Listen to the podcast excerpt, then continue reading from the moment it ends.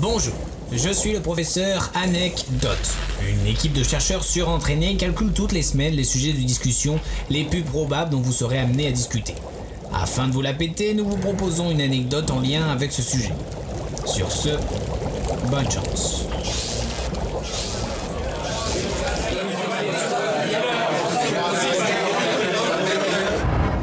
En parlant de ça, vous savez comment il a été inventé le basket ? Même si l'Argentine nous a appris à jouer au basket ce vendredi 13, cela ne nous dit pas comment il a été inventé.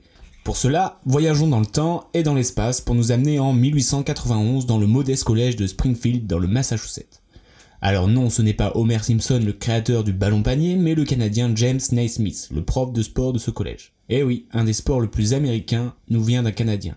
Afin d'occuper ses élèves pendant l'hiver où les sports comme le football et le baseball sont difficilement praticables en extérieur, M. Naismith voulait trouver un sport où les contacts physiques sont limités afin d'éviter les blessures.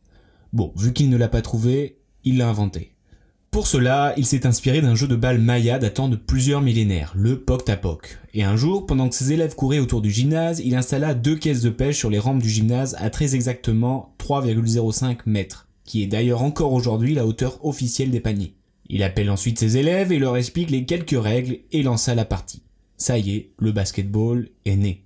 C'est quand même un prof vachement cool ce monsieur Naismith, parce que moi mon prof quand il faisait froid, il inventait pas de sport mais c'était acro-gym direct.